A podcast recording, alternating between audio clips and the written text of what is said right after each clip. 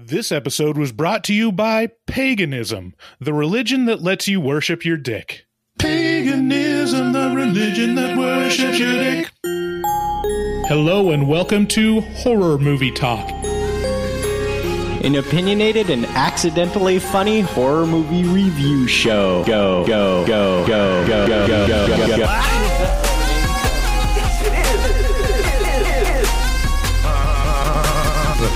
Just had to stroll through the scraggly woods. He had no face! Horror! Sabrina, don't just stare at it, eat it. New theatrical releases always get priority. But we also review older horror movies, both good and horrible.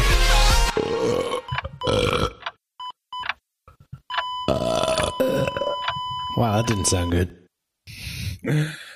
I am Bryce Hanson. I'm David Day. I have not stopped laughing since I heard that commercial. Can we? Can you play that that jingle again? Uh huh. Paganism, the religion that worships your dick. I'm fucking dead. That's that's the best thing I.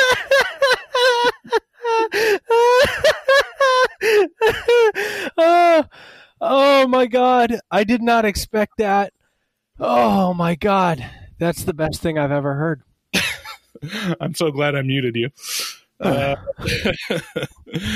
so I'm again. I'm Bryce Hanson.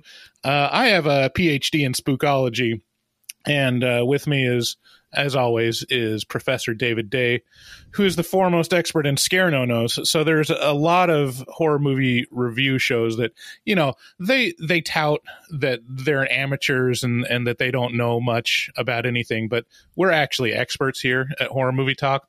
So just so you know who you're listening to. Before we get started, just want to plug our website, horrormovietalk.com. There you'll find links to all our past episodes and links to our social media where you can contact us and talk with other horror movie fans. We post new episodes every Wednesday, so please subscribe and if you have an Apple device, leave a ratings a rating on Apple Podcasts. It really helps us out. Today, we are going to talk about a classic of the classics. We're going to be talking about the original Wicker Man. We'll start out by giving a brief review and our score for the movie. We score on a scale of 1 to 10, 1 being a miserable dredge where it makes you angry, 5 being a perfectly average film that hits all the expected marks, and 10 being so good it transcends genre boundaries. After we give our score, we'll go into spoilers and take a deeper dive into what we liked and hated about the film. Later on, we have a couple bits. Ben Warrington is going to be calling in from jolly old England uh, with his recommendations for top horror movies to stream during quarantine. Good day, mate. Put a number, another shrimp on the barbie. Um, and then we'll uh, do it came from social media. We'll read some comments from uh, around the globe from our fans that have been talking to us and each other on social media. So, man um you know i just want to say uh i'm i had never seen the wicker man prior to this. Um and then I w- went through such a wide array of emotions while watching this movie. I at first i was confused and then i was very angry at you specifically um because i it, it it's kind of a musical and i fucking and you know i hate musicals. I don't just I don't just hate musicals. I fucking despise musicals.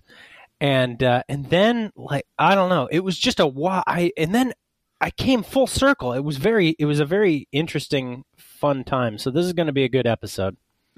yeah, I think it all works to its benefit. Like that feeling that you felt of just like, ugh, why is is kind of the feeling that it wants you to feel anyway. Yes, yeah, and it and it, it man, it uh, it it it fucked me up. This movie um came out of left field hardcore. So, and I still don't know exactly what I'm going to score it. Like I've I've just been waffling all over the place. It's so Yeah. such a such a unique piece of. And 1973, this is the earliest horror movie we've ever reviewed. Um, yeah, Chainsaw was 74. Yeah, We haven't released it- that I think episode. yeah. We've we've got some that we need to hit. I think we should definitely do The Exorcist sometime soon. Um. Anyways, this this week we watched The Wicker Man, which can be found streaming on Netflix, and Oh God! Oh Jesus Christ! it was pretty good. so, The Wicker Man is about a Wicker Man. No, it's actually about a Scottish constable, Sergeant Neil Howie, played by Edward Woodward. That poor man. What? Why would his parents put that name on him? Edward Woodward. That's tough. That's real tough to be. To, trust me, as someone who uh, I have. Um, what's the thing when you have two of the same sound? Alliteration. Yeah, so my name is alliterative. So first of all, David Day, and then Day rhymes with gay. It's just it's you're setting a kid up to to be made fun of and mocked. Yeah. Um, yeah, I was Bryce Aroni. um, yeah, Edward Woodward though. I mean, that's. I mean, if you, if that kid had any kind of speech impediment, that that'd just be rough. Anyways, uh, Sergeant Howie is called to investigate the disappearance of a little girl off of the secretive and secluded island Summer Isle. The main thing that you need to know about Sergeant Howie is that he is tired of your shit. And the main thing you need to know about Summer Isle is that this island fucks. As Sergeant Howie investigates the disappearance of Rowan Morrison, it becomes quickly apparent that the Islanders are not to be trusted. They have shifty eyes from the outset, and even worse, they're pagans. this this write up is killing me.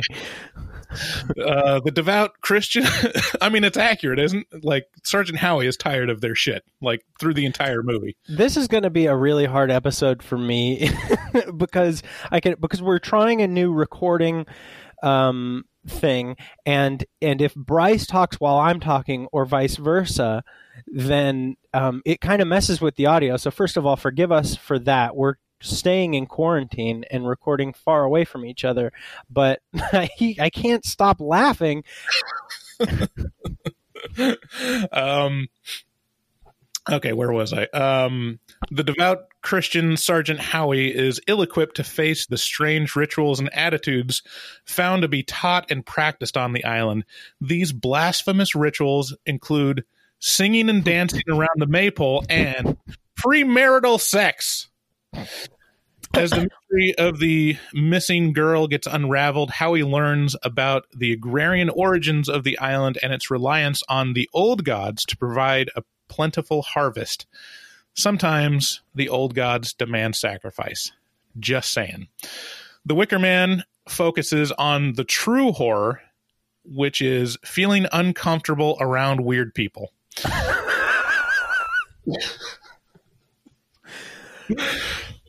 you like that? I mean, it's just so like now I'm glancing down at your score and it just nothing makes sense in my life. It, you know, because it's like people raking me over the coals for giving uh, Bye Bye Man a five out of ten uh, Yeah. a couple weeks ago, and and I'm looking at what you, you the the love that you have for this fucking strange movie, and it's just, I mean, it's just highlights that rev- reviewing movies is silly. Uh, to give it a score, I should say, is silly. Um, but uh, and everybody just just because everybody, and then we had um, we had a thread on horror movie talk um, by Johanna. Um, I, I reposted her thing on Facebook, and hers was, "What are your five worst horror movies?" And everyone named one of my favorite horror movies in this thread. So it's just all such a crapshoot of taste, you know. Everybody's got taste, and it all sucks. Yeah. um, yeah, I, I get what you're saying. It is it is a losing battle to try to define what good taste is, but uh, you know, not to not to spoil my score, but I did really like this movie. Um, this this movie is a classic for a reason. it's very discombobulating, and you experience the confusion that Sergeant Howie does. Anyone with a conservative Christian upbringing might not have as extreme of a reaction to paganism as Sergeant Howie, but the feeling of discomfort about sex and blasphemy is probably familiar at least. The darkness at the root of this island is felt throughout, but it isn't overt. Mostly, it's a feeling of being toyed with and mocked. So the island is like a bunch of mean girls. Yeah, Like- that's that's very fair. Yeah, bunch of mean girls whispering to each other. Um, the enduring legacy of the film is its conclusion, and I don't want to spoil it for those that haven't seen it. Um, but it's, yeah, I, I think even if you had, I hadn't seen it yet, but there's enough like references to it in other places that I knew it was coming.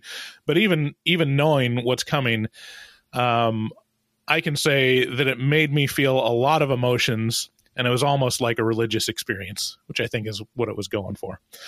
Um, I'm, I am, uh, I really like this film, and I, I think it it holds a place as one of the tent poles of the genre. Um, so I I give it a score of ten out of ten. Wow. Yeah. So, um, I mean, first of all, your your explanation, your review, your synopsis, everything was pretty spot on in my experience of the movie. I will go a little farther into spoiling, quote unquote, spoiling this movie. I'm not going to spoil it outside of the spoiler section that comes later, but I will say that if you choose, if you're if you're waffling right now and you're like, well, I guess I should watch this movie. Bryce really liked it. I'm going to skip the spoilers section. Let me just say that it's going to be hard for you. It's supposed to be hard for you through this movie. You're not supposed to. Uh, you're not supposed to get it right away, and you're going to want to turn the movie off if you're anything like me multiple times. But the end is so jarringly astonishing that it it all comes together and is tied up very well. So it is an experience um, definitely worth go w- worth experiencing in the horror genre. It's like it's you know one of the one of the tentpole classics, like you, like you said. Um, but uh, it does not feel like a horror movie the whole way through. So stick it out. I don't think I can go 10 out of 10. Um, I definitely um, felt a wide range of emotions. I appreciate the the artistry that went into this to make me feel all that. I hate musicals. I fucking despise musicals. And this movie used music to make me hate it. And it was supposed to be that way i think. And not only not only all the things that we just said but this is a good example of a small town feel. Just just a small town feel uh, because especially in in like the British Isles because like I, because I've seen this mirror I would assume this is my assumption because I've seen this mirrored in other in other films like um what's um oh geez oh my god i'm gonna i'm gonna go bonkers. What's the the the the werewolf movie that where they're on the moors?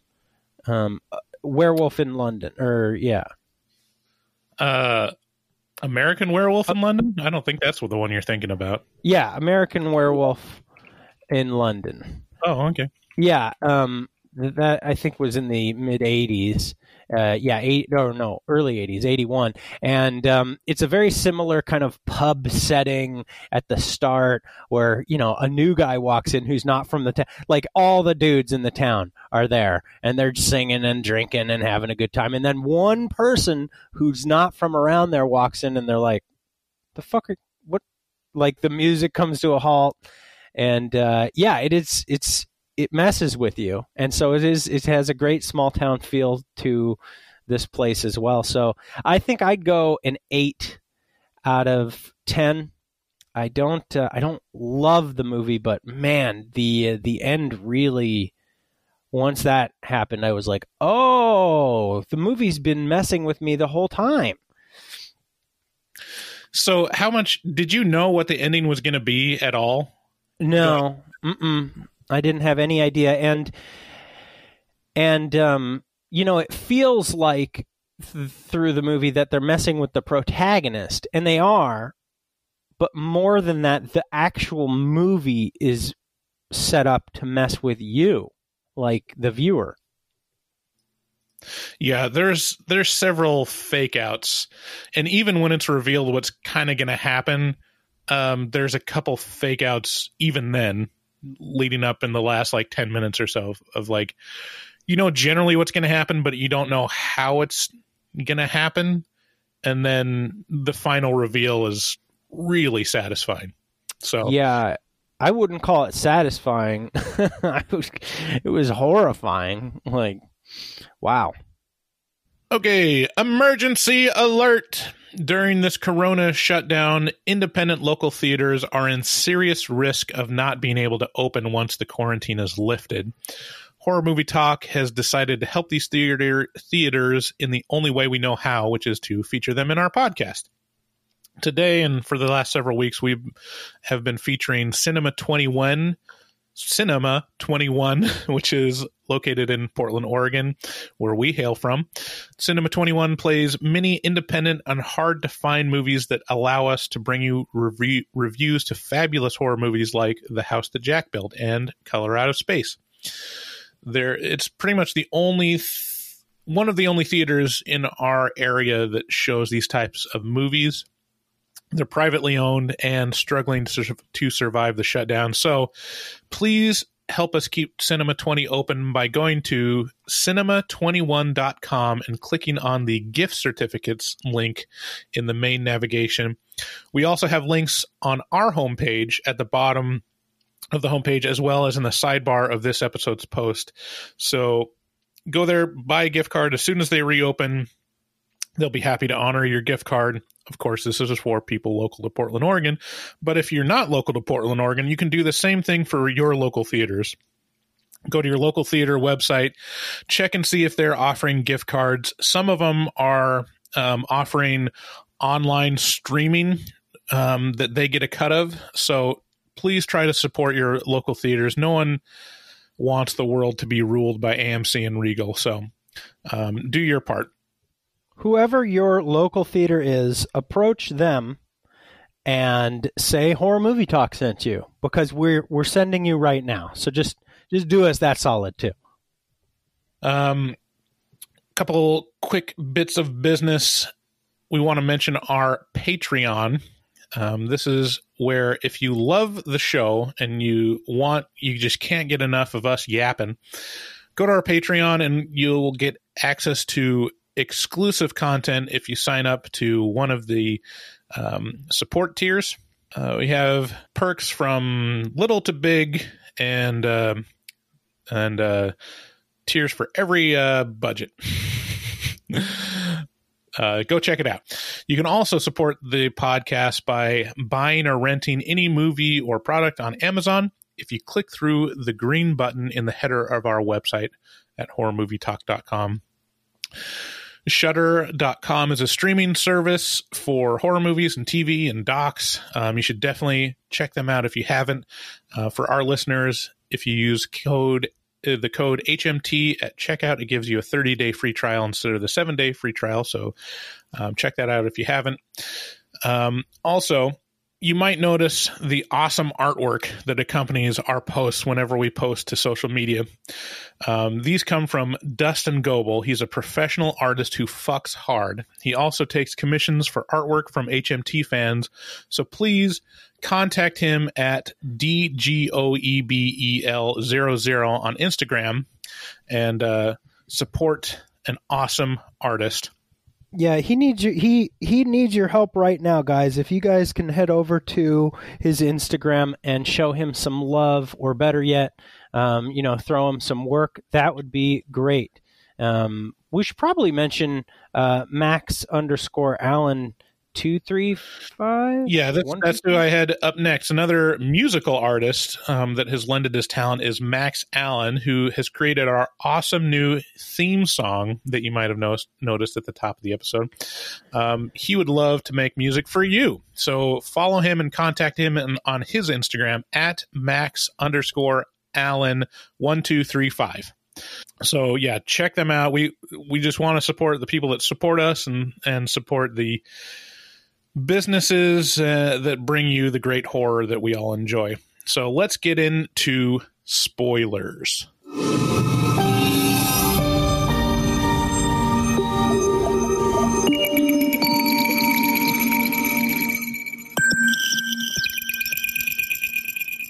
Spoilers. Okay. Um I have some news. I, I have some news I would like to share. okay, go for it. Um, yeah, so I uh, was reading something on Reddit today, actually a couple minutes ago, and uh, there's been some news on the coronavirus vaccine. Apparently, researchers are going to researchers are going to delay the coronavirus vaccine until they figure out how to make it cause autism. So, um, just FYI, it's not coming out until until we can get the uh, the autism in there. Nice. Well, well done. Uh, thanks for that important announcement. Yeah, you're welcome.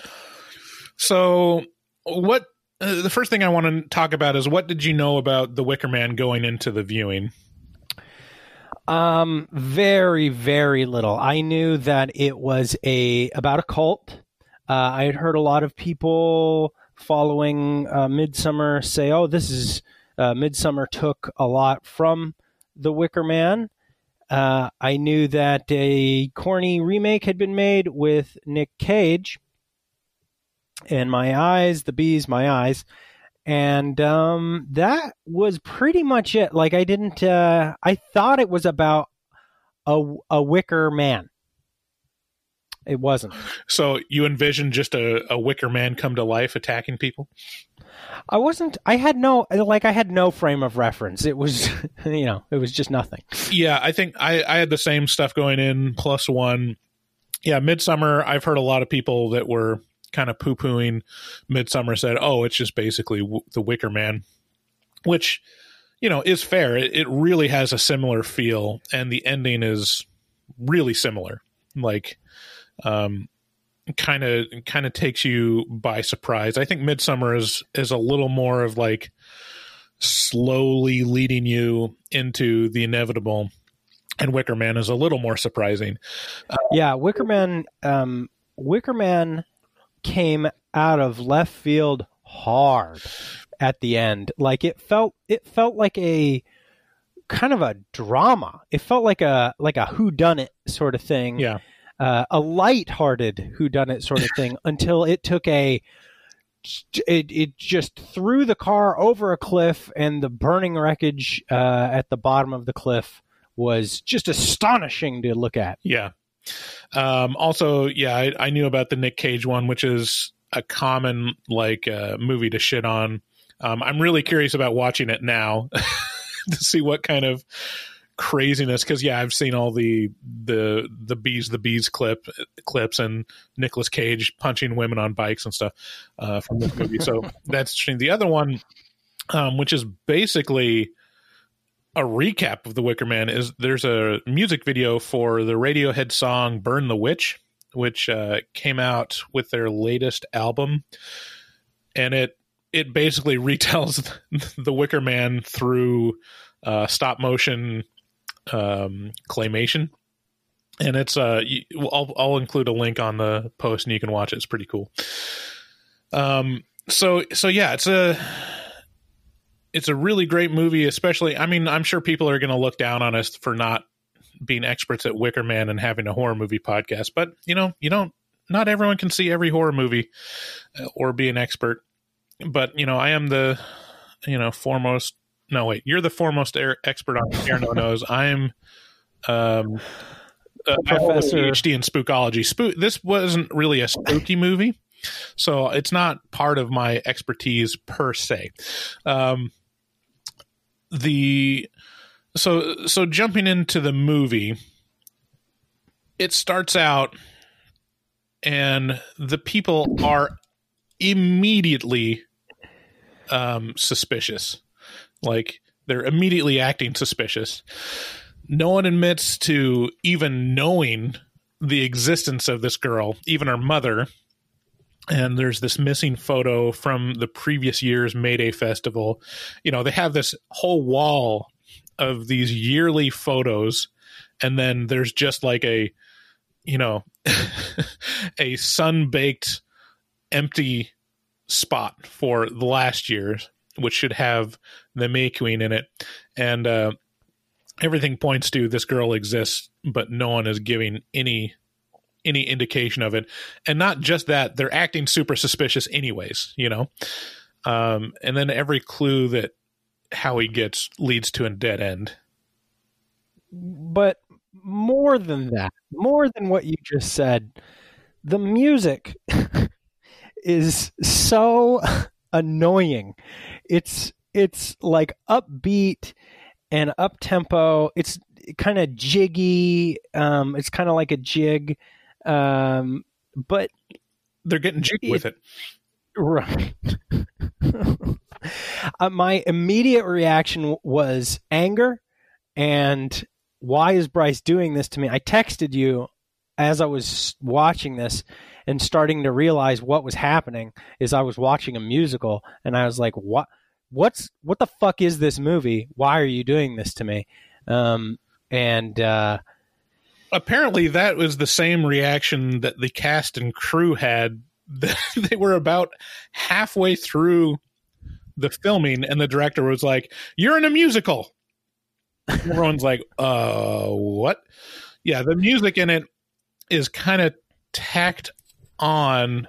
It it works because it it's supposed to make you be like, what? These people Uh-huh. are weird, and so it felt very much like that moment in the 40 year old virgin where everyone breaks into singing the age of aquarius right. like it's it's very much like that a couple times throughout the movie So, um, but like you said, he gets there and immediate, it, immediately it's a small town feel. Everybody knows everybody. He's the outsider. He doesn't have a gun. He doesn't have backup. This is a very bad plan for just from like a police perspective, kind of. You know, if if your goal is to be safe, this is a bad plan. But there's nothing to really indicate that he's in any any danger almost at any point in this movie at all. Um, and uh, maybe I'm saying this too early in the spoiler section, but it is the spoiler section.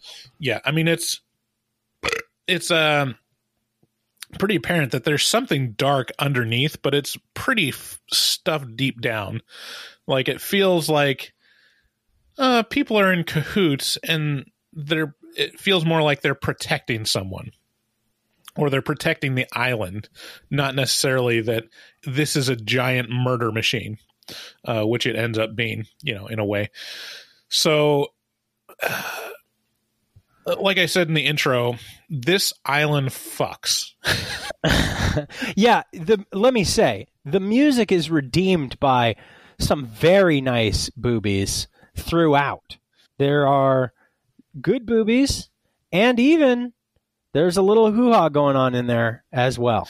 So you know, Yeah, so I mean that's that's part of the the play of it and it feels a little anachronistic because when you talk about religion or someone having strong feelings about religion or blasphemy about Christianity, it feels very like okay, uh you're you're the crazy person because it's things have gotten a lot more secular in the past 40 years, 40 50 years.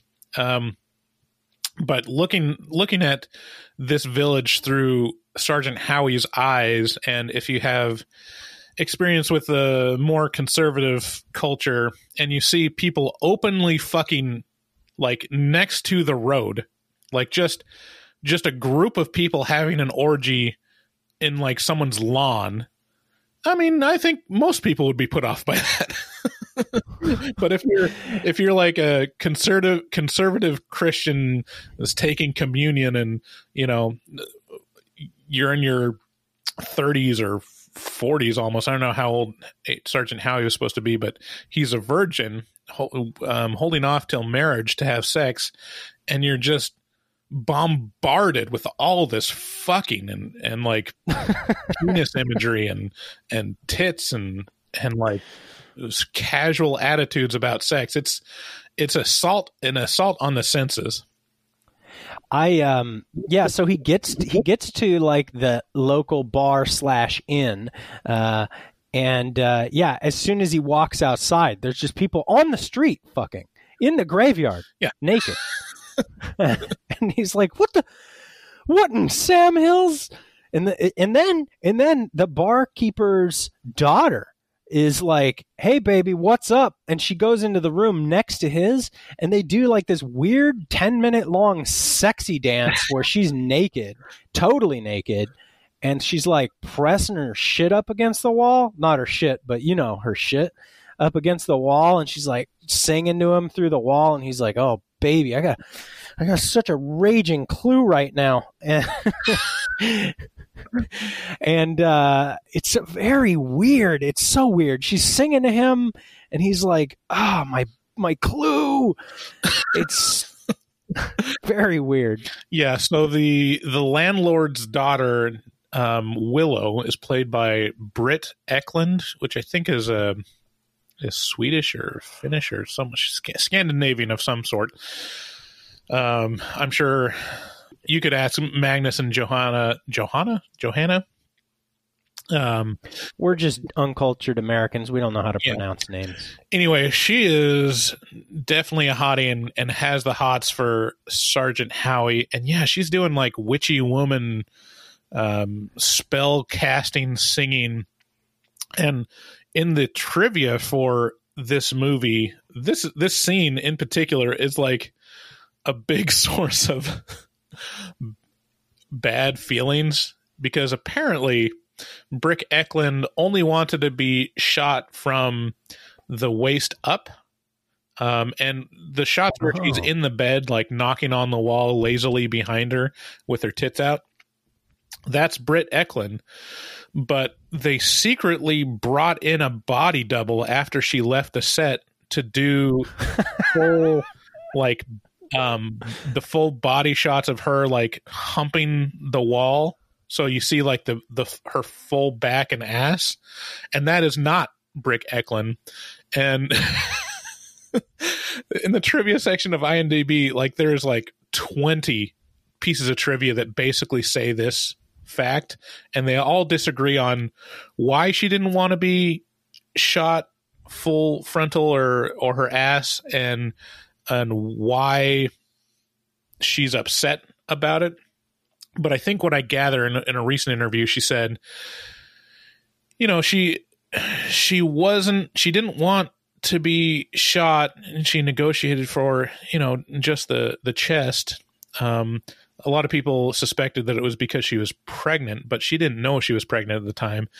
And she was angry because she didn't want her ass shot and they brought in this body double which was just a stripper from glasgow.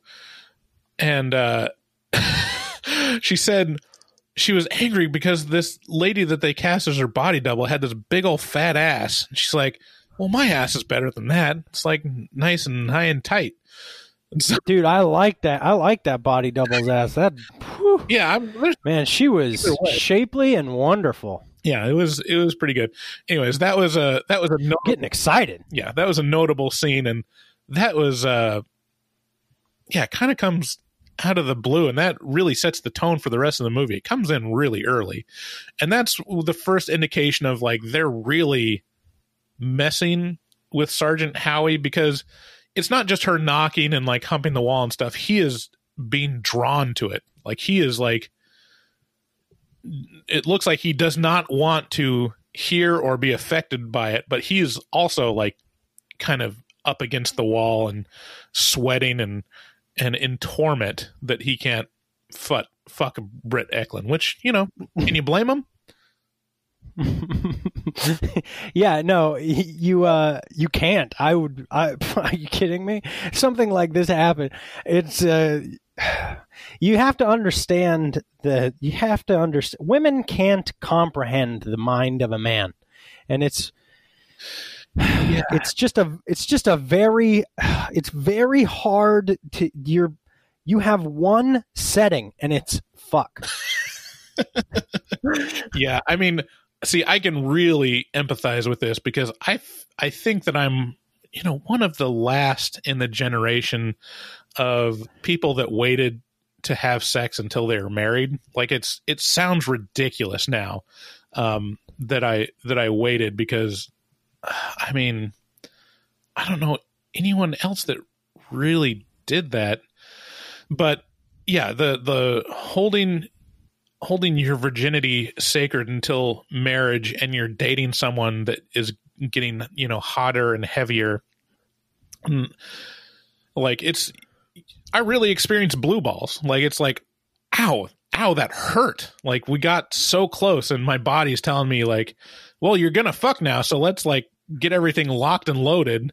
And then it's like okay bye-bye And not only that, you got that NRE going on. You got that new new relationship energy, you know? You got that feeling of like this bitch wants my dick and I mean, I can, what who am I to say no? yeah so i mean i can i can empathize really really hard with with sergeant howie in in this scene um the other I'm sure I'm sure Aaron will be happy to hear that. i mean i wanted to fuck so hard like not even oh, man we could maybe in the afterpod we can get into the the details our courtship. Um anyways the other main character on the island that plays a big part is lord summer isle and you can tell that he's important because he's named after the island or vice versa. And he is played by the wild-haired christopher lee um you might know christopher lee from you know every horror movie from before the 60s um, and Lord of the Rings and all that stuff. Um, he is great in this. And apparently, another piece of trivia is that he did this movie for free. Oh, wow. Like, not even scale. He, like, literally did it for free. So much so that he paid his own way to publicize it and went on, like, morning public access shows to promote it. Wow. Um, apparently, this movie did not do very well in the theaters. It there was a lot of like distribution, like the the the studio when they saw the the film did not like it. They thought it was unmarketable. Um, and I think it's really just because it was ahead of its time. Um, but Lord Summerisle really is Lord Exposition in this movie. He explains the the history of the island, which was his grandfather was um, like a like a scientist slash um, what's it? Not a biologist, but whatever the plant version of biologist would be. And he came to this island to create these specific species of of uh, of uh, apples and fruits and vegetables to grow in this harsh climate of this island. And part of it, for some reason, was introducing paganism and the rituals around the old gods. And so the the islanders, the rubes that they were apparently back then, like were swayed by the power of this paganism and all this fruit that they grew when before they were just surviving off of you know fish and and um what was the other thing? Fish and something else. Chips. fish and chips. And uh they uh exiled all the christians like all the ministers and stuff. They're like fuck you and your god. Like this god lets me worship a penis and uh lets me fuck all over the island. So uh just kindly fuck off. And so for several generations, they've been doing that and using these um, old school rituals. It's a little amalgamation because a lot of the um, rituals that they use are English, even though this is set in Scotland, and they're kind of picking and choosing from lots of different areas. Um, but that's the explanation for the island and why they're so weird. What what did you think of Lord Summerisle? Um, yeah, he just felt like an exposition piece, really. Um, uh, but it was interesting to see, like, kind of this um, kind of like this tropical haven that his property was. Um, like he had all these like exotic plants, and I mean, first of all, his house was a, a castle, Right. And uh, and it, it was adorned with landscaping fit for uh, some tropical island, kind of. And so it was like, wait, I thought this was Scotland. Like, don't they have worse weather than us uh, here in the Pacific Northwest, or at least equal to? Um, and so that was that was kind of interesting. But him as a character, I don't know. He just felt like an exposition piece to me.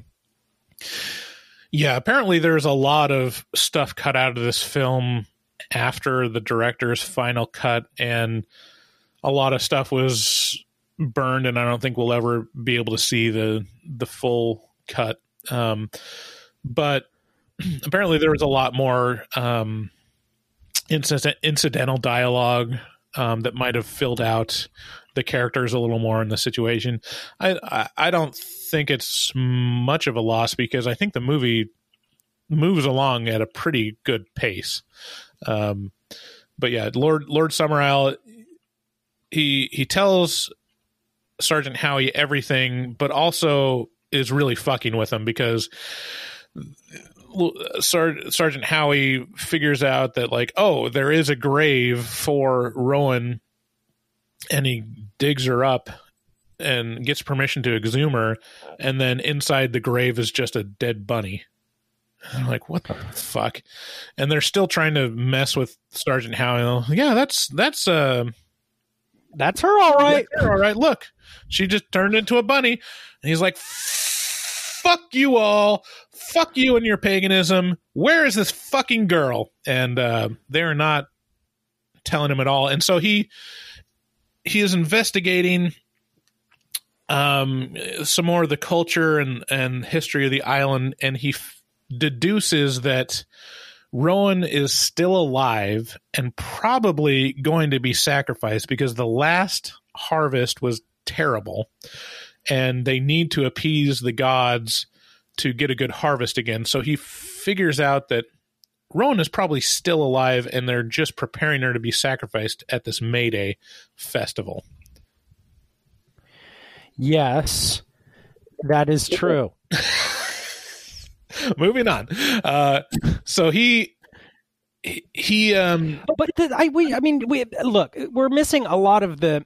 Uh, I mean not that not that we can we can really linger on it for as long as the movie did because the movie just lingers and the whole movie is just is just um, a milieu of of laughing at this guy and and and and putting him off and being like ha, you you oh you oh you're gonna find first of all they're like no i've never seen her before in my life. And then they're like yeah she's a rabbit. And then they're like of course she's dead. That's what we've been saying the whole time. And then it's just like this guy's like ah, and and uh but it all feels so lighthearted. It feels Yeah. like it feels just like um it it feels like a British TV show on the BBC.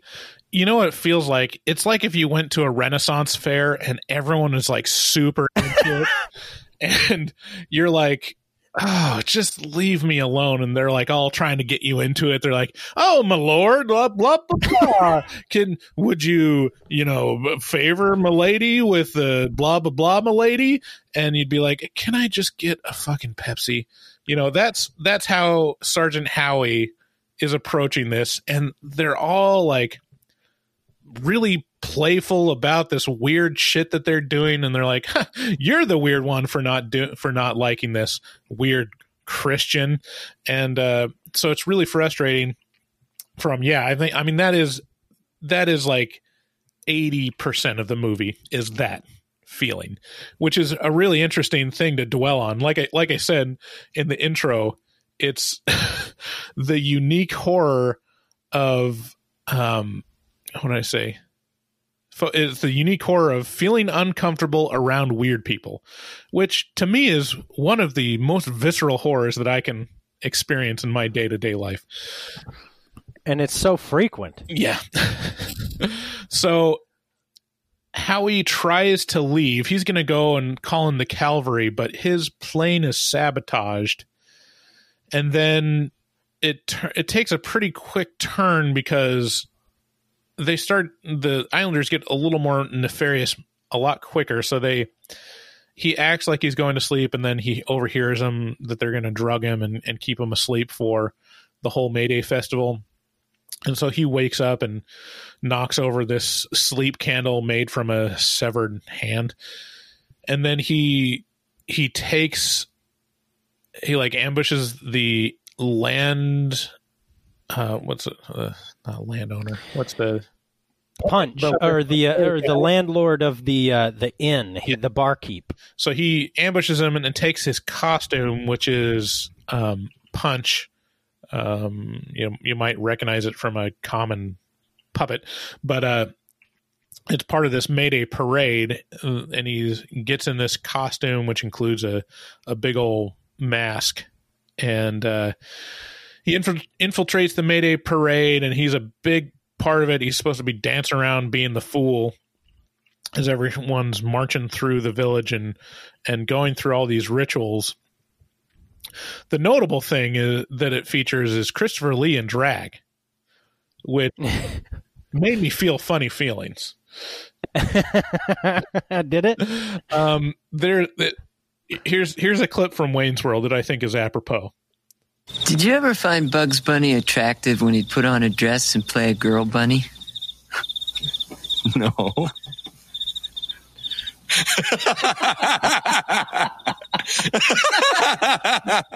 no. Neither did I. I was, I was just asking. it's it's a perfect line. It's a perfect line because it's because it is so relatable.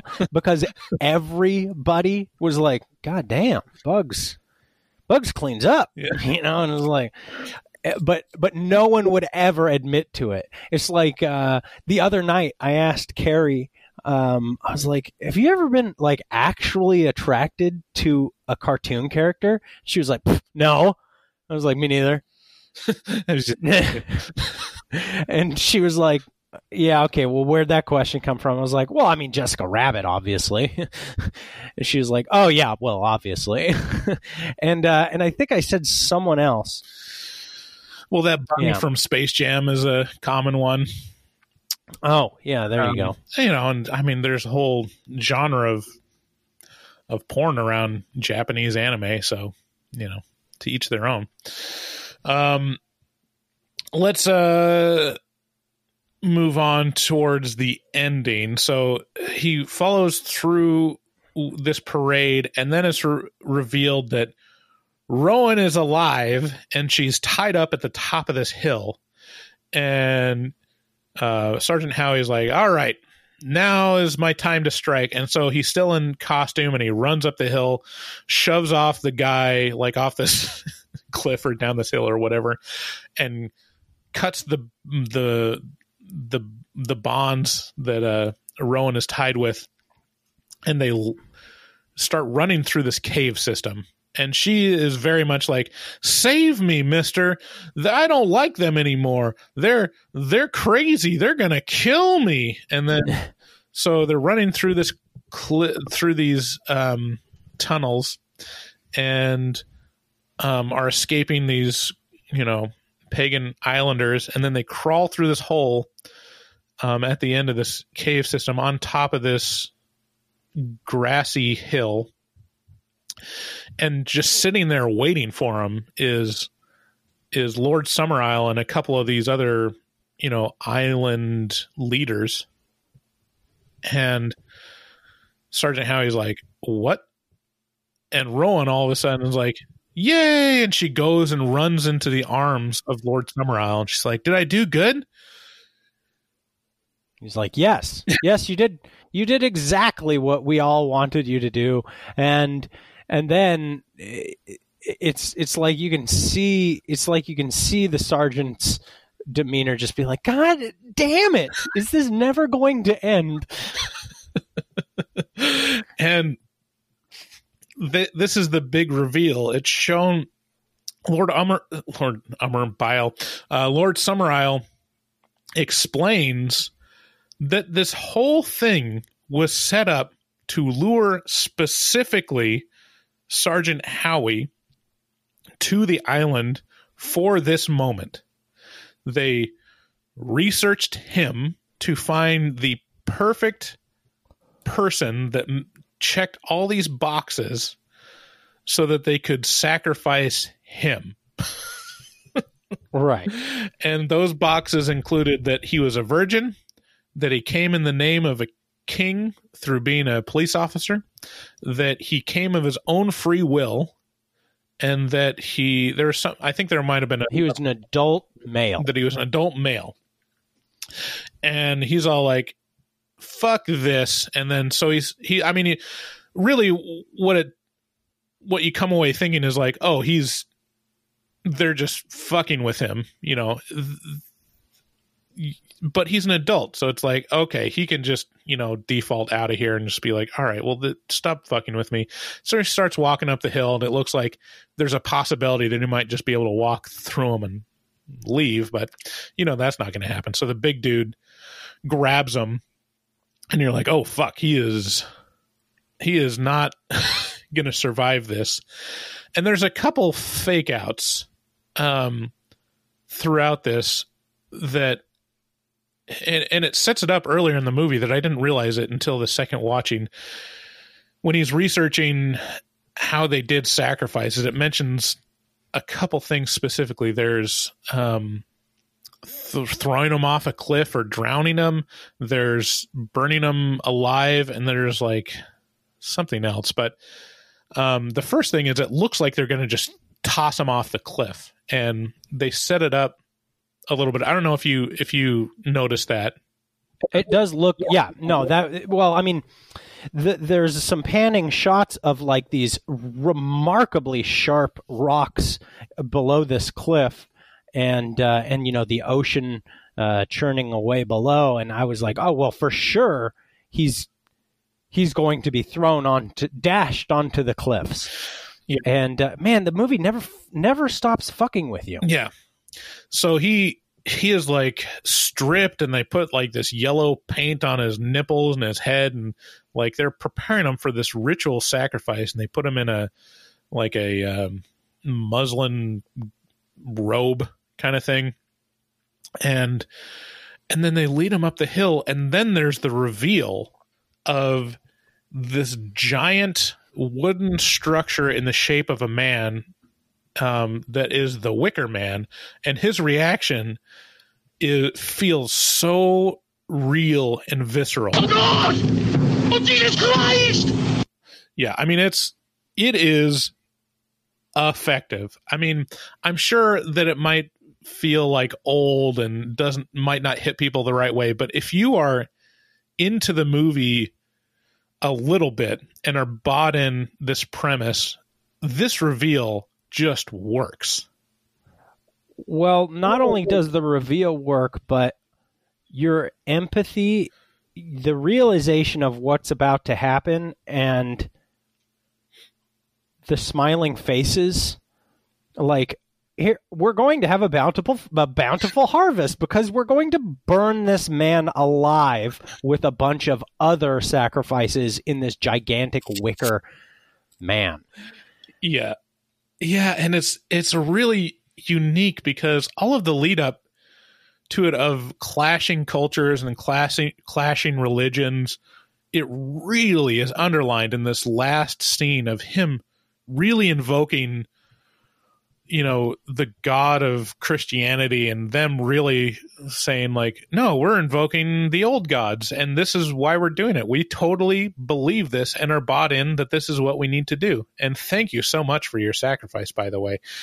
And he is just like saying prayers and and damning them to hell all the while being you know led up and and shoved into this wicker man and locked up the most effective the most effective part of this scene is you're left with him yeah. in his last moments. And imagine imagine this being your last moment burning alive as a human sacrifice for what you know to be silly a silly cause.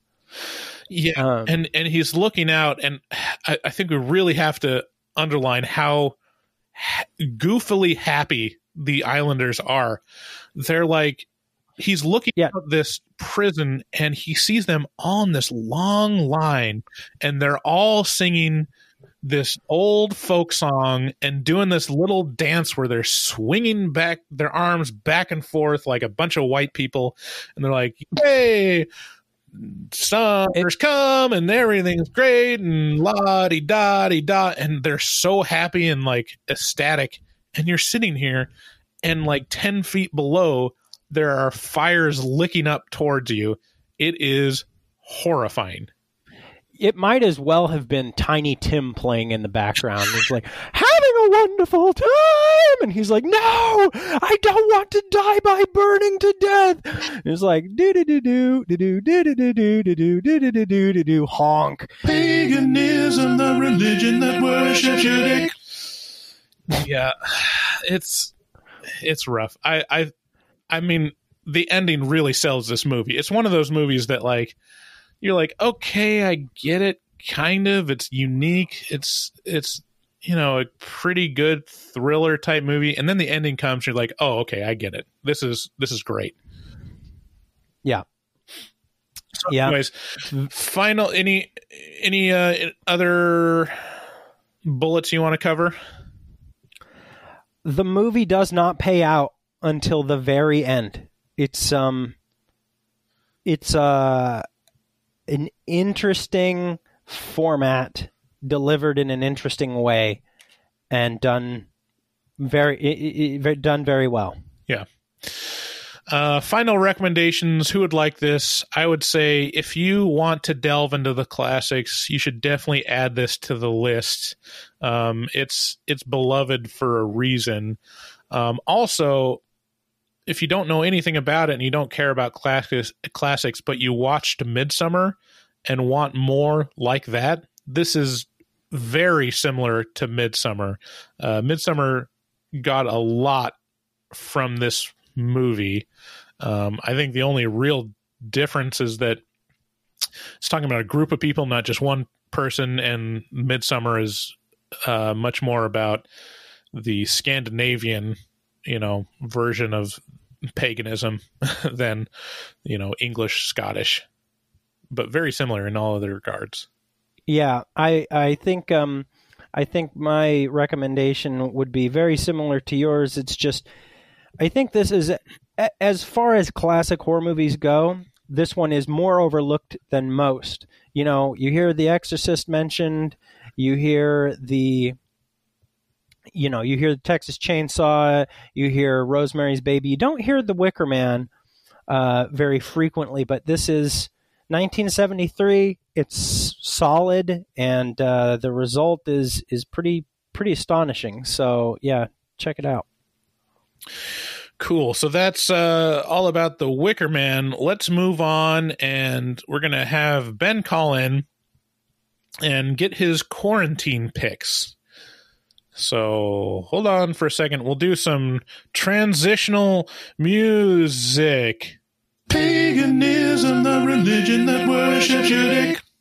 We've got on the line Ben Warrington from jolly old England. Hey Ben, Hello, guys. How are we? doing good? Well, I've got a, I've got a, a s- sort of something different for the uh, for you guys today. Um, I've I've come up with a list of a, a quarantine picks. So, ones to look out for on all the major streaming sites like Netflix, Amazon Prime, and Shudder. Um, the first one is Netflix. I'm going to kick off with the big one. These these recommendations are a little bit more out of the ordinary. Maybe you've heard of them, maybe you've not. Um, so we'll kick off with those. Uh, The first one I've got is Under the Shadow. Uh, any of you seen that one? Um, no, I don't think I've seen that one. What's that one about? So, Under the Shadow is a, uh, a horror movie directed uh, by Babak Anvari. It's, it's a Persian horror film. Uh, if you have a look at um, it's it's uh, 99% on Rotten Tomatoes, um, and it is a, a horror film in which uh, a woman with her husband away on the front line is is expected to look after her daughter and his daughter. Um, and there is some supernatural occurrences within the house. Um, it is terrifying. It's absolutely petrifying. Um, it is a foreign film, so there will be subtitles. Uh, we won't lie about that, but definitely go and check it out. It's uh, it's Under the Shadow by Babak Anvari. I would really like to see that one. You've kind of sold it to me. You had me up until the point where it was um, subtitles. I gotta say, I'm a, I'm a lazy man, but still, I do think I'm gonna give it a give it a shot, just because um, you know I think I think the subtitle. I mean, I, that was mostly a joke. Uh, subtitles don't bother me that much, but yeah, uh, I think I, I'm think I'm gonna give this a go. It's it's a, it's a fantastic film, um, which conveniently puts me onto the next film as well because you said that you didn't like subtitles. Um, the second film on the list is Wounds, which is another movie by Babak Anvari. Um, this one is a Netflix original. It's the second film um, of Babak Anvari's horror anthology uh, that he's doing. He's, he's, he says that he's going to stick with horror, um, and this film is an English film. Um, it's actually got quite a good cast as well, I believe. I know it's got oh, it's got uh, Armie Hammer in it, uh, Dakota Johnson, um, and Zazie Beetz. So this film is based around uh, Hammer's character, who is uh, a bartender. And the synopsis is pretty much disturbing and mysterious things begin to happen to a bartender in New Orleans after he brings home a phone that was left behind at the bar. Um, totally different uh, from Under the Shadow sort of bit of body horror, sort of Cronenbergian in there. There's lots of disgusting moments that you you're going to be grabbing your partner and going, "Huh." Um, it's but it's again, it's a very good film. Mm. What do you guys think of that? Have you seen that advertised at all? Because it's it's a Netflix original. No, I haven't. I'm wondering if that came out in their big push on Halloween to to put out a bunch of originals.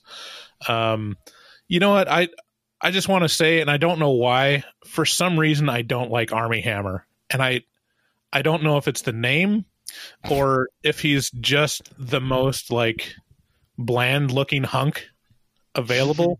but I I've never like formed a strong opinion of Armie Hammer, so I've decided to not like him. I've always wondered Armie Hammer's parents if they're some sort of genocidal maniacs with a name like Armie Hammer. It's, it's uh, it is quite it's, it's quite strange. I mean, I like him in a couple of things. I think Call Me by Your Name is obviously a great film, and The Man from uh, Uncle, which is quite good, but. Um, he's he's not bad in this at all, and and this film is really something you've got to watch. Um, it's probably best I skip on to the next one. The third one on the list is a, a beautiful film called The Invitation. Um, don't know if you guys have seen this one. Yeah, we've actually reviewed this one. This one is one of David's favorites. Oh, thank God! Oh, thank God for that. so, obviously, just for the people that don't know, star uh, the film stars Logan Marshall Green. Um, and while attending a dinner party at the former house, a man starts to believe that his ex-wife and her new husband have sinister plans for their guests. So, uh, a film directed by Karyn Kusama. Um, David, do you want to take the lead on this one? Oh yeah. So I mean, th- the invitation is like it's it's a mood piece. Um, it's a oh man, I, this is such a great movie because it's it it takes it takes parties you know like social gatherings and and and shows them shows shows you my impression of of parties it's like uh why why are people saying things the way they're saying them it seems uh it seems foreboding Um, yeah, the invitation it's uh it plays on your fears of being at a party and then slowly realizing that it is um, for a multi-level marketing pitch. it's a pyramid scheme.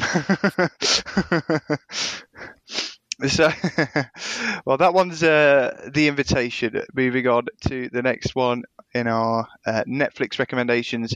I've gone for one. Again, didn't get a theatrical release, but it's Hush. I love this film so much. Um, directed by Mickey Keith, uh, Mike Flanagan. Sorry. Um, as you all know, Mike Flanagan has completely romped the horror community with uh, House on Haunted Hill, uh, House on Haunted Hill, no, The Haunting of Hill House, sorry, uh, Hush, Gerald's Game, Oculus, uh, Doctor Sleep. He's completely killed it, um, and this is my favourite uh, Flanagan movie. Um, Hush, I thought was fantastic. It stars Emma Graves. Um, no, it doesn't. Yeah, it does. It starts Emma Graves is a deaf writer who retreated into the woods to live a solitary life, must fight for her life in silence when a masked killer appears in her window. Um, this movie's all about sound, isn't it? It's all about the sound design. It's all about matching the visuals with what you're hearing, and it's so. It's, I don't know about you guys. I got a, quite an emotional feel from it. Yeah, this one I really, really liked. I think it's one of my favorite Mike Flanagan movies. And for some reason, I've heard a lot of people not liking it or thinking that it was overblown. And I, some of the comments I've heard around it just completely miss the point. They're like, it'd be scarier if he kept his mask on. It's like, no, then it would be like every other masked home invasion movie. It was scary because you know this what the stakes are. He has to kill her you know, and mm-hmm. uh, I mean, not that that isn't the stakes normally. Um, actually, the the lead actress in, in that is Kate Siegel. Um, you I, are I so right. I've just seen that. Sorry. is also in it, but Kate Siegel was the main um, character, and I think Kate Siegel co-wrote it and is married to Mike Flanagan, if I remember right. Um, anyways, mm-hmm. yeah, I, I really loved Hush. Yeah, it's it's one that you can't really describe it to people. People just have to go and watch it. Go and watch Hush and and get on Facebook and Twitter and get at us and speak to us about it because it's a fantastic film. Um, which brings me on to the last one of our uh, Netflix recommendations for isolation, and this is uh, 2017's The Autopsy of Jane Doe. Um, directed by Andre. Uh, I can't. I'm going to butcher his name right now. Uh, Ovridal, I believe his name is. Uh, he did Troll Hunter, uh, Scary Stories to Tell in the Dark. Uh, but he all started with the autopsy of Jane Doe, which is uh, it's, it's got a, a, very small cast in there as well. But the film is when a father and son coroners investigate the death of a beautiful Jane Doe case, they find increasingly bizarre clues. So, uh, have you guys seen this one? Yes, I saw this a couple, I think, probably in the summer, so almost a year ago. Um, and I don't know. I saw it because it's one of these movies that makes everybody's list of the scariest um, horror movies ever, or something like that. And uh, I mean, it got overhyped to me, and it just it um, it didn't didn't land as well as it could have. It's a solid movie. Frankly, I'm a huge fan of Troll Hunter. I don't, I don't uh, normally like monster movies, but Troll Hunter is a badass movie and directed by the same guy, Andre Over Ovredal, and uh, yeah, like you said, um, but um, yeah, Autopsy of Jane Doe, very, very spooky ambiance to the whole thing. I'll give it that. Hmm. Sort of goes through stages, doesn't it? It's you have a a body, a Jane Doe body that obviously no no one knows who it is, and uh, from the outlook, it just looks like she's she's been strangled, I believe. Um, but as they dive deep into the autopsy, which again can be quite gnarly. There's some some really uh, good practical effects in there when they're autopsying the body, um, and they just start to unravel this uh, it's uh, again undescribable. One that you have to go and watch. It is scary. It is scary. Um, for me, I think, I think that the subject matter. It's all about the person, right? It's all such a personal mm-hmm. experience because the subject matter of this one is there's a dead body and that's kind of the scary thing. Oh, is it alive still? Is it is it undead or something like that? And that's not my forte. Like it doesn't it's not terribly impressive or scary to me. Um, but for a lot of people, it certainly is. Um, so yeah, if if that's your jam, this is this is the, like the pinnacle of that. Yeah, definitely. So th- those are the, the, the Netflix recommendations. So moving on to Amazon Prime, they've got some really decent stuff. Um, I'm going to start with uh, 2018's Suspiria, um, which obviously is a remake. Um, from the 1977 uh, Dario Argento film of the same name. Uh, this film stars uh, Dakota Fanning, isn't it? I believe so, off the top of my head. Um, it's also got Tilda Swinton, the most creepiest lady looking lady in the entire universe. Uh, Chloe Grace Moretz is in there as well. Um, and the film is young American dancer Susie Bannion arrives in 1970s Berlin to audition for the world renowned Helena Markos Dance Company, where she vaults to the role of lead dancer. The woman she replaces breaks down and accuses the families. This is such a long synopsis, I'm not going to read it all, but pretty much be prepared for some A grade fuckery in a dance uh, movie. Uh, this actually isn't my favourite dance movie of 2018. I thought uh, Climax was better by Gaspar Noé, but um, but this is an absolutely fantastic film. I don't know if you have you have you two seen this? Yeah, we we did an episode on this a couple years ago when it came out, and we really liked it. Um, I've heard a lot of people say that the re- this remake is better than the original. Um, I think they're probably completely different movies. Um, so the remake is more of like a tangential homage that uses some parts of it, but the fact that it's actually a coherent movie sounds like it's actually better than the original. Um, I, I think this one is really great in terms of body horror. Some of the best body horror I've seen in a long time in this movie, and uh, great acting. I mean, Tilda Swinton in this.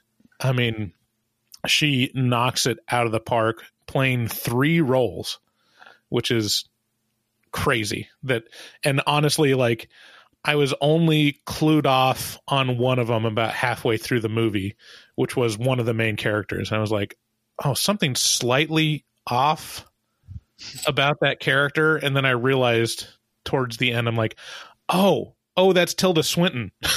um, it's really impressive. D- definitely a, a must see in uh, modern horror. I've never been so uncomfortable, bad uncomfortable in any movie ever. This was the hardest movie I've ever had to watch. I, I will never watch it again. Uh, it was tough. Hmm, interesting. I've, do you know what? That is one of the reactions I've never heard before. The one that I get what you mean. I get. I, I can see why you'd feel uncomfortable, but yeah, it's uh, all that all that female. You know, this is a lot of sexuality. Female sexuality scares the shit out of me. Well, that's the, the way that the male has been programmed in 2020. We're not allowed to uh, to do it, find females attractive anymore, or anything like that. So I think it's. Uh, but I, th- I, think there is a social sort of social commentary in that film as well, isn't there? There's a, an aspect of um, sort of a feminist feel to it, which which I'm totally down for. Um, I think it's fantastic. Uh, which moves me on to our second, which is Train to Busan. Um, South Korean action horror film directed by, oh, here we go again, uh, Yong Sang Ho. Uh, there's a lot of hoes and youngs and goos and gongs here uh, in this film, but this is a fun. Am I allowed to say that? Is that no? No, that's not, no. To be fair, there's a few that are called the same name. Um, Train to Busan is a. I'm just going to glide over the fact that I just said that. Um, is a it's a South Korean horror film. Zombie outbreak on a train. Have you guys seen this yet? I mean, it's it's subtitled, so it, it might not uh, it might not John out of the park there, but this is one of the best zombie films you will ever see, hands down. Yeah, I've heard that. I gotta I gotta watch it. I haven't watched it yet. Mm, that's it. That's it. Well, that that was Train to Busan. Uh, also, The Descent is on Amazon Prime at the minute. Um, I'm saying about this one because this is probably the best British horror film that I can think of off the top of my head. There's, there's it's definitely in the top five. Um, the Descent is quite a, an old horror film in terms of uh, its shelf life, but it, it's it's sort of grown over the years. Um, especially in England, we we have that on our uh, free to watch TV a lot. It's on uh, Film Four, which is uh, I think part of one of the studios that helped make it anyway. But it's directed by Neil Marshall, um, who I think has gone on to do some stuff in in Marvel. Um, but he uh, directed a film called uh, The Descent. I don't know. Have you guys seen The Descent? Yeah, The Descent is great. That's a really well pulled off, unique premise horror movie. Mm. Um, definitely a must see.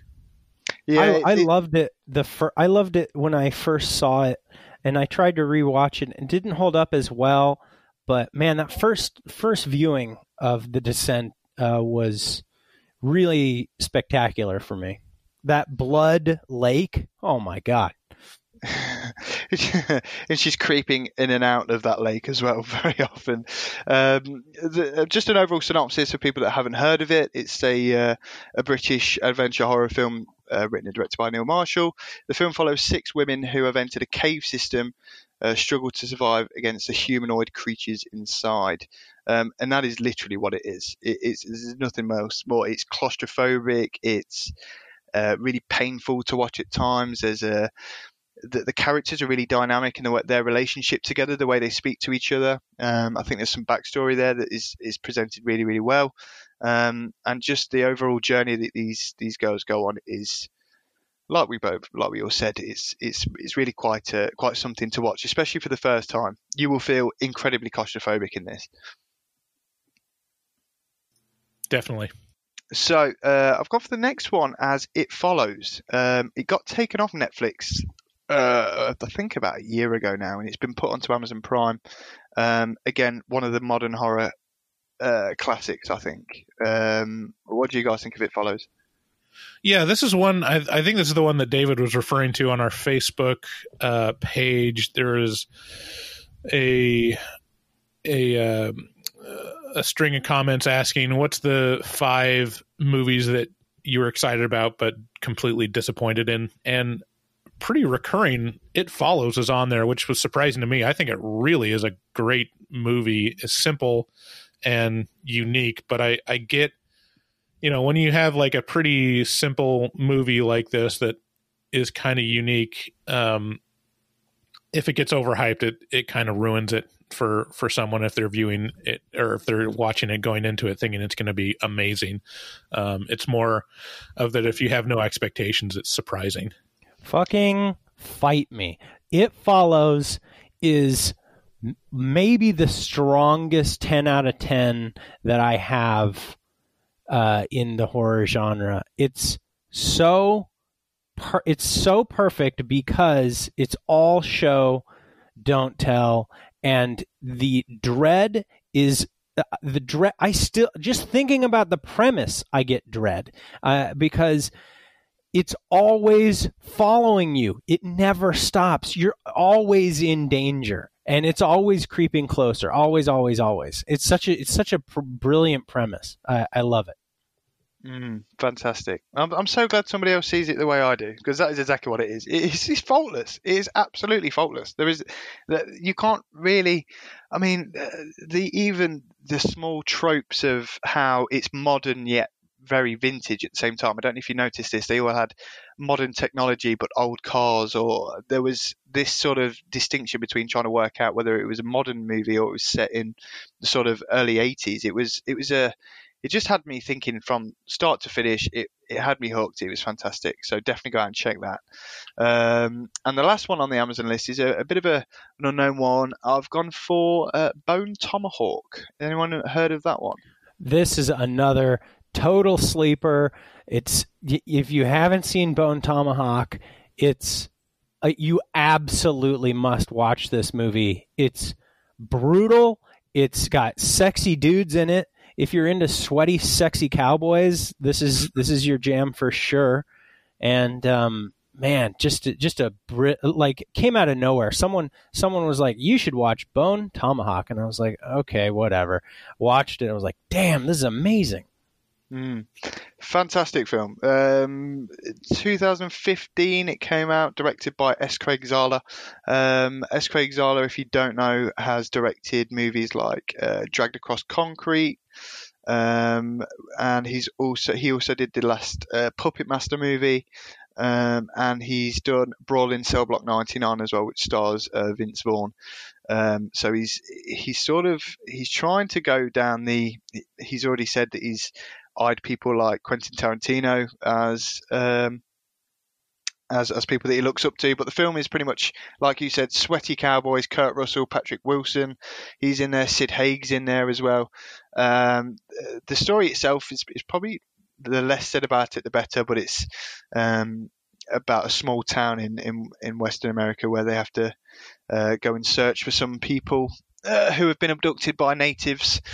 Um, and the last 15 minutes of this film, that's all I have to say. I don't know about you, uh, John, if, if that last 15 minutes when there's a, a sort of a scene that I was remembering for weeks on end. I would, I would stop in the middle of my day and think to myself, "Oh God, I watched this a few months ago." It, it was it was insane.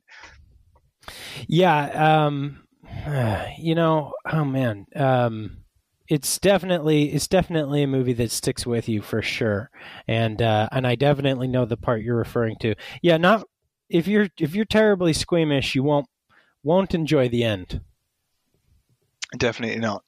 Um, and that and that's all the ones on Amazon Prime I'm recommending so far. My, my plan is to uh, is to when I if you follow me on Twitter at Mr Ben Warrington, i am going to be putting on lists as many times as I can a week um, of different types of horror films as well. I'm going to be trying to do a, a section of body horror, a section of of ghost horror, and just try and find those movies and recommend them to people that uh, that probably don't get out as much and, and, get to watch as many movies as they want. So um, that was all the Amazon Prime ones. These are the Shudder ones. So make sure you get on Shudder if you're not already. Um, amazing site. Uh, and the first one is Revenge. Has anyone seen that one? No, I haven't seen that one yet. No, I uh, I have not seen Revenge. I is that on? That's on. It's on. Sh- that's a Shudder exclusive, right? Yes, it is. Yeah, so so pretty much it's it's uh, a rape revenge film. Um, it's directed by uh, Coralie Fargeat, who is a renowned feminist in the in French culture. Um, the the premise is pretty much Jen is a is enjoying a romantic getaway with her wealthy boyfriend until his two sleazy friends arrive for an unannounced hunting trip.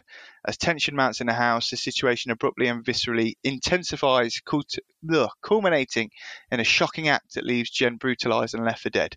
Unfortunately for her assailants, she survives and soon begins a relentless quest for bloody revenge. So, obviously, straight up, it's got um, Last House on the Left um, vibes. It's got I Spit on Your Grave vibes, but this has took it to a completely different way. It's sort of like a it's it's half girl power and half sort of toxic masculinity mixed in with some incredibly good set pieces and slightly psychedelic side to it as well. There's it's got everything in it, so definitely go out and watch that um, if you're not sold already. It's forged forward to Mandy. Have we seen Mandy?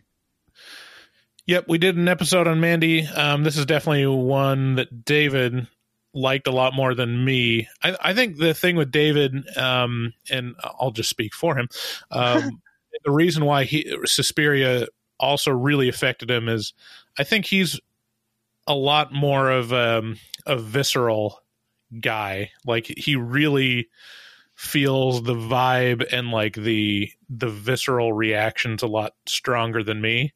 Um, when I see some like ridiculous, um, over the top gore, sometimes I'm just delighted because I think it's ridiculous. Um, and I think David really takes it in and like internalizes it. Um, and so this is one that um, I think affected him a lot. Yeah, Mandy was great because it's a because it's an a 70s or 80s action movie poster come to like come to life made made into a movie it's so it's so the aesthetic is so strong and the fe- yeah exactly the feeling of this movie is like off the charts, and I love it. Yeah, word word of warning. I don't get stoned before watching this. Um, it will be it will be sort of rape on your senses. It's not nice. very very vivid uh, imagery. Uh, Nicolas Cage. Uh, pr- pretty much premises Nicolas Cage wants to get his, his his girlfriend back from a from a cult that she's been uh, taken to. So um, it, it's it's fantastic. Again, the less said about it, the better. I think it's uh, it's, I'm just going to skip over it. I'm going to go to the next one. Um, the next one is 2019's Tigers Are Not Afraid. Uh, this is an exclusive. It's sorry, it's 2017's uh, Tigers Are Not Afraid. Uh, this is a Spanish horror movie, um, and it is fantastic. The premise is when a woman's mother disappears, leaving her on her, uh, on her own, she uh, she joins a gang of street children, leading to a tragic tr- chain of events. Um, so this is a sort of a, a, chil- a children horror movie based around kids. Um, there's a lot of sort of crime and Mexican cartel feels to it, but the, the visuals are are incredible. I don't know. Has anyone heard about this? Have, is it come on your two radars yet? Have you seen it or? this is one of those that from the people that I know that watch every horror movie, including like the terrible independent ones, this is one that they surfaced and said this is really great. It's a standout, and I think it's it's um, hasn't been on a lot of people's radar, but it's um, it's been one that I've been meaning to watch. Yeah, I mean, ninety-seven percent on Rotten Tomatoes. It's it's it's soaring there. Um, and if you just have a look at the poster, if you if you you know near a phone or a, or a laptop, just Google "Tigers are not afraid." The the poster is really quite scary, um, and the the whole film is just set out really really really well. Um, I'm going to save the best till last. Um, this film has um, it's gone under a lot of radars. People haven't heard of it. Um, and it's called Starry Eyes. I don't know if anyone's heard of this one. Is is there any opinion straight off the bat? I have heard of it. I have not. I have not seen it. Yeah, I think I've I've heard of it several times. Recommended in the horror subreddits. I think the one thing that's kept me away from it is that the poster looks terrible. It looks like a like a B movie from the from the cover, and I've judged it for that for for a long time, but I have heard this recommended and it's on my list to watch too. So that's good that it's available. Yeah, I've um, I watched this about two years ago. Um, the film was uh, made partially successful through Kickstarter. Um, so again, it, it is an indie film. Um, there is the, the film centers around a a young woman who is is pursuing fame, um, and in that process sells her soul to the devil, um, basically. And there is a lot of body horror. Her, her, everything about her just changes ever so gradually. And this film is a sort of descent into her madness and uh, pretty much just a, a sort of it reminds me of The Fly in a sort of in a sort of there is a reveal towards the end. It's a transformation film. Um, it, it it stars. I can't remember the lady's name. She's fantastic. Uh, Alex Essoe. She's not been in anything since, which is un- unfortunate. Um, but she's she's absolutely fantastic in it, and the film really sort of goes over the the whole um, fame and being a woman in the modern day. Uh, you know, she goes to an audition and they ask her to take her clothes off. Um, th- there's that sort of men being men for the pursuit of being hateful. It, you know, it's it's not. It, it, gets you thinking on so many different levels. Uh, absolutely fantastic film. I can highly recommend it to, to anybody. It will stay with you. There is some absolutely horrible, gory moments in there, uh, but it is the best of those ones that I've recommended in my eyes. Um, and so, yeah, that, so that's it.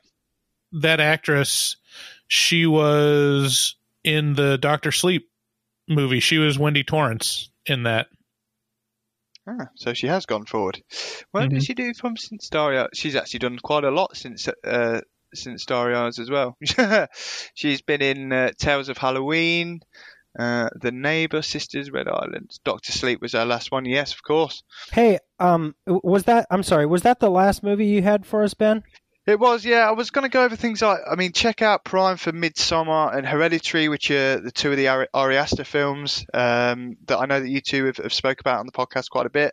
Love. Um, I'm so glad that you said that because there would have been a massive argument over the air if not. Um, I Midsommar is actually my second favourite film of all time. Um, I fell in love with it after watching it, so make sure you go and watch that. But yeah, that was the last movie. By the way, Midsommar is like the spiritual successor to Wicker Man, um, which we are reviewing this episode. Hey Ben, tell us, um, tell our our fans where they can follow you and find you at, um, and everybody make sure to follow Ben and uh, and you know help him out. Oh, thank you so much. Um, so if you if you want to get hold of me on Twitter, it's Mr. Ben Warrington. That's uh, B E N, and the surname is W A R R I N G T O N. Um, that's my Twitter. You can also find me on Facebook. I'm in, I'm in the group, so if you just want to type in Ben and uh, Ben Warrington underscore is my Instagram handle. Um, get a hold of me if you've got any news, any questions, anything at all. Uh, come and speak to me. So yeah, thank you very much for that, guys, and uh, get Yeah, watching.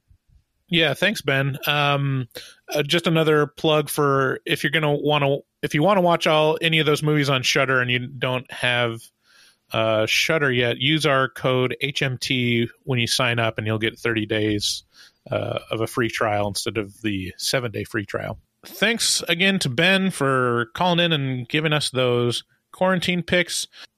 All right, let's move on to it came from social media.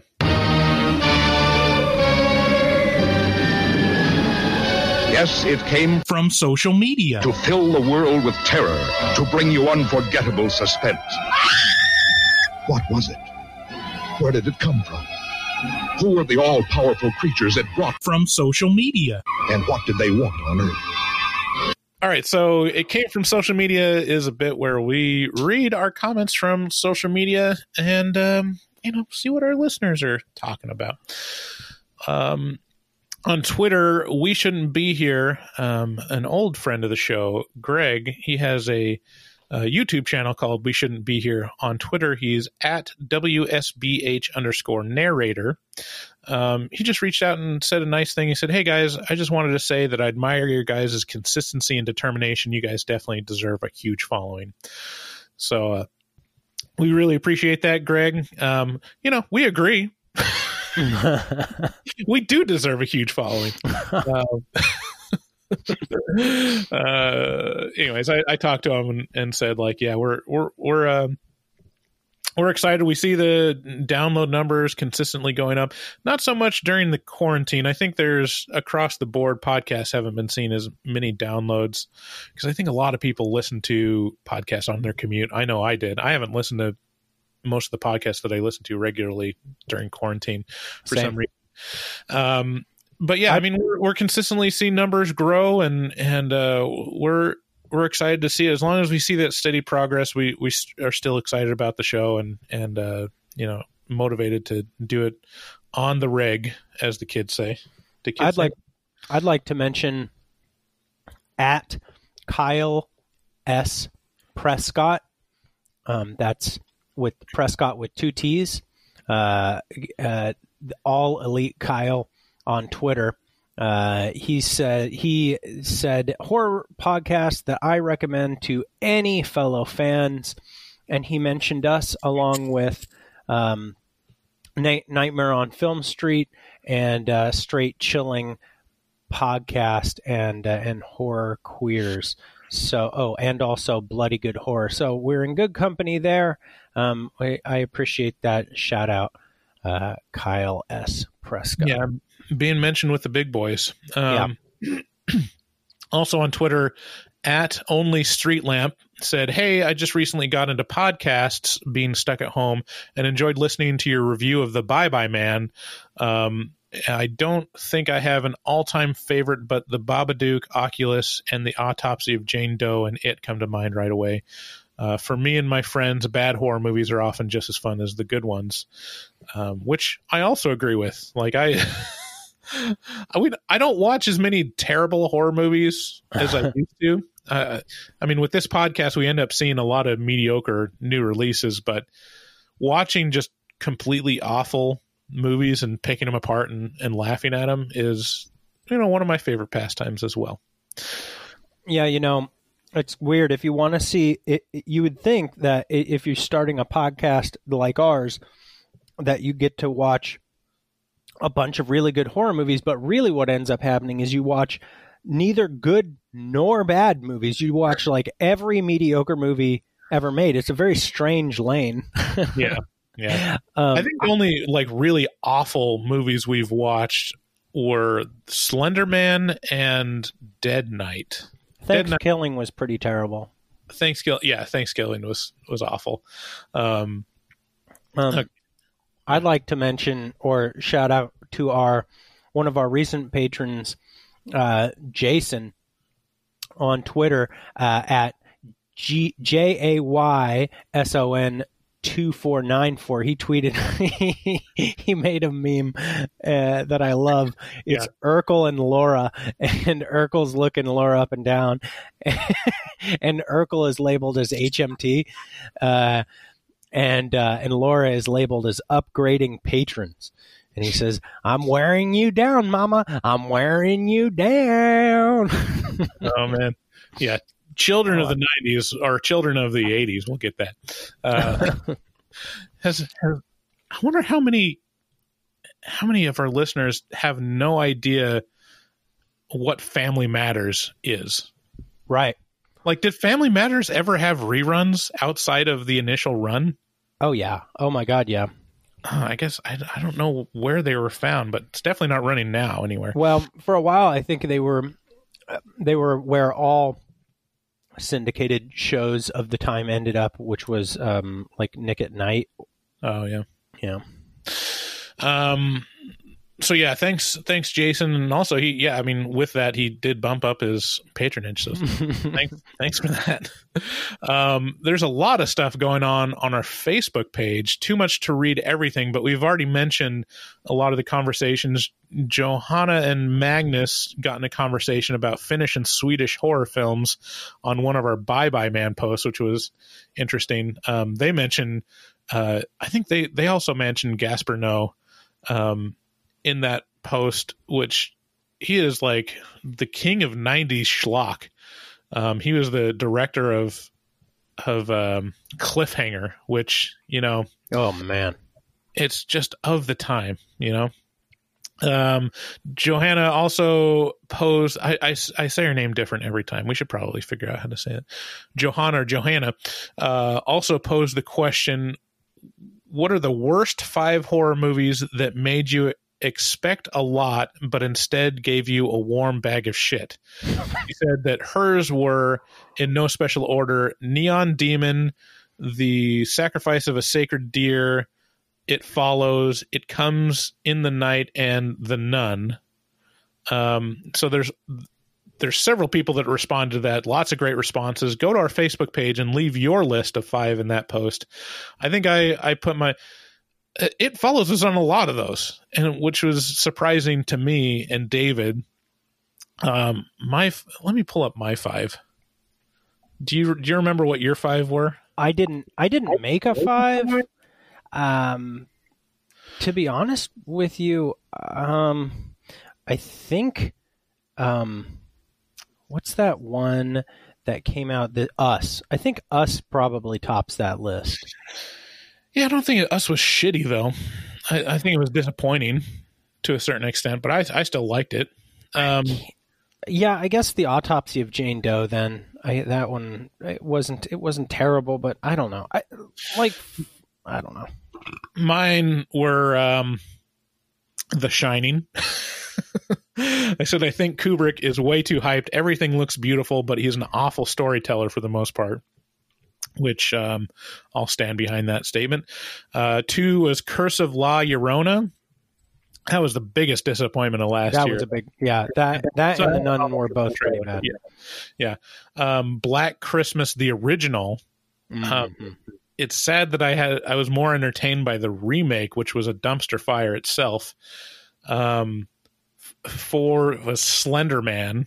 There, I mean, there's not much to work with, but it, it could have been done better than that pile of shit. and then the fifth one is the Ninth Gate, which I don't. Have you ever seen the Ninth Gate?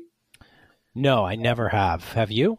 Yeah well, yeah, that's why it's on my five. Uh, see, I'm a sucker for devil movies, and this was like right when I was most excited about Johnny Depp. This is like pre Pirates of the Caribbean sellout, like uh, dried up Johnny Depp, um, right in his prime, and this was the biggest disappointment of a movie. It was so boring. I I mean it's and it's so forgettable. Just the fact that it's so forgettable and boring when it had such promise. It's just basically Johnny Depp figuring out uh, like tracing back the occult and how to open up you know a gate to hell basically and you'd think that that'd be pretty enter- entertaining but it wasn't at all Sounds kind of like the Amityville horror, which, you know what? To be honest with you, I'm going to say the Amityville horror bothers me with how how hyped it was versus my my reaction, like uh, my experience of it. Yeah. Um, on Instagram, poetry and cigarettes uh, reached out, and there's a couple people that that talked about the new intro. Um, you might have noticed that that my new intro is a little different than David's new intro. I think David didn't get the the last um, revision of it. Um, I, I kind of like this version better because I like hearing all the clips in the middle. Mm. Um, but I mean, let us know what you think. Listen to the intro on this post and then the intro on what was the one we just did? Uh, the one we Oh, just platform. did- Yeah, listen listen to the intro on the platform and the intro to the Wicker Man and let us know which one you like better. But anyways, um responding to the one on the platform, Poetry and Cigarette said, I really enjoyed the new intro track. It's awesome that you two have a custom one that's basically your episode intros info. You can now just go straight into the movies now. Hope to hear it more. And then he asks, Are you two thinking of reviewing The Hunt? It came straight to streaming over many movie viewing sites. Um, that's one of those that is streaming in your home theater. It's like you can rent it for 20 bucks or something since it's supposed to be in the theaters right now. Um, I don't, we might, I think we've, one of the things we want to do is like get through our backlog of episodes that we've been sitting on for months and months. We'll probably record new episodes every week, but I don't think we'll be releasing the new ones every week. We're all You know, backed up. We're all Yeah, I'll Got- back got up. So I, I plan my next episode is probably going to be the Texas Chainsaw Massacre, and then also we have Henry Portrait of a Serial Killer that's lying and wait as well that Yeah. we've mentioned several times. So we got to get those out. Um, but yeah, we might we might watch the hunt. We'll talk about it. and then Um, I'd like to mention. Oh, I'm sorry. Do you have more on? yeah, more on poetry and cigarettes. He said, just finished your new episode, and it was funny to hear the new intro again at the end. It reminds me of the Wayne's World f- first movie when they sell their show to the corporation and they give them the new intro, so they don't need to say their own opening anymore. If you haven't seen it, you should check it out. It's funny, and I have that pulled up right here. Just a second. Um, This is a Wayne's World heavy episode. I know, right? Here we go. Wayne's World is brought to you by Noah's Arcade. Party on, Wayne.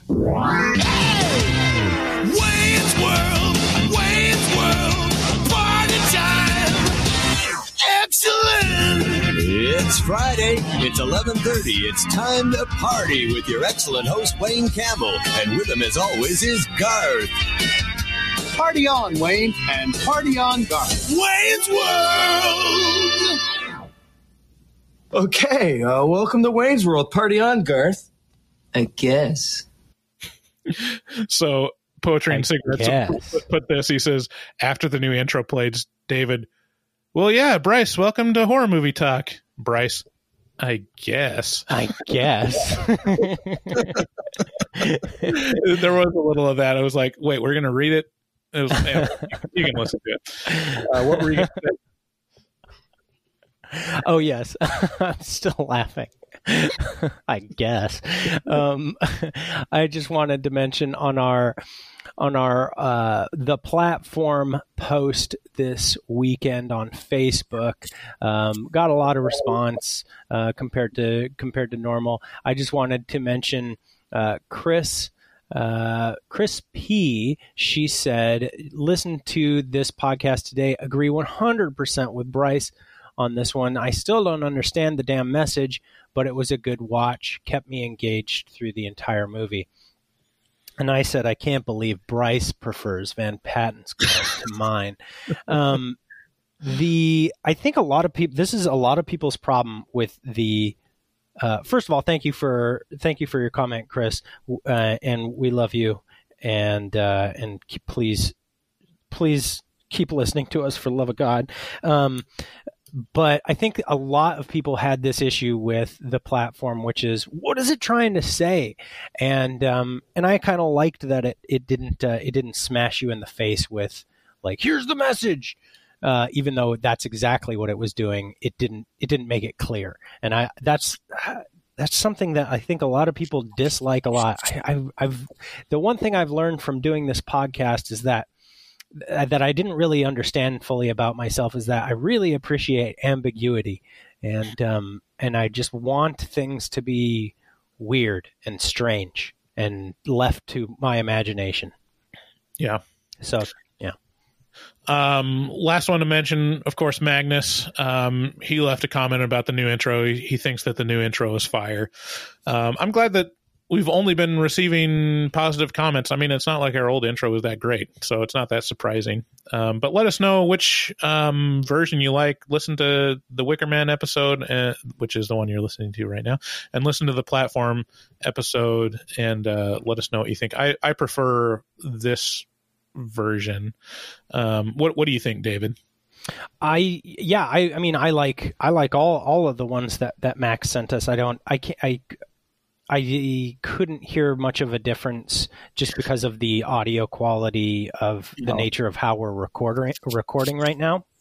The only the only difference is that both of us are at the beginning and end, and then in the middle, neither one is talking. We don't do the uh, Bryce Hanson has a PhD and blah blah blah, and, and it doesn't have the David Day is the foremost expert on blah blah blah. It Ah. just plays the clips, which I think should take center stage because that's my favorite part of it. Yeah. that's the only difference. Um, if we didn't get to uh, any comments that you left on social medias, uh, medias, apo- uh, apologies to you. Uh, thanks for reaching out on social media. We're creating a, a close knit group of horror fans um, on our platform, so please uh, follow us on Facebook and Twitter to join in the conversation. So that's it for today. Um, great, great movie this week. A really interesting movie to talk about, and uh, another classic that we can put the check mark on. Um, thanks to all our listeners. Hope that you're doing well and staying healthy and staying far apart. Hope that the podcast can contribute to your mental health and give you a laugh at some some fashion. Um, take the opportunity to watch lots of horror movies. Um, look at that list that Ben gave out to you. Um, and also, if you like the podcast, share it with a friend. That's the only way that we're growing is if people talk about it or they find it. Um, other ways you can help the podcast are again, go to our website at horrormovietalk.com, click through the Amazon button in the banner if you're going to buy anything to be delivered to you, which I, I bet you are. And then also check out our Patreon page, uh, patreon.com slash horror movie talk, and check out the different tiers and something might strike your fancy. Special thanks to Jason for bumping up a level in Patreon. He's officially three spoopy five me. Um, so um, you know he I, I think that that crosses the the threshold of fucking hard. Oh yeah, well, the, I mean, very clearly the man fucks with the best of them. Yeah, Um, I mean any patron fucks hard, but I mean uh, he he is uh, fucking harder. yeah, he's going above and beyond the call of fuck. Yeah. All right. Thanks again. We'll see you next week. Bye-bye. Bye. We love you.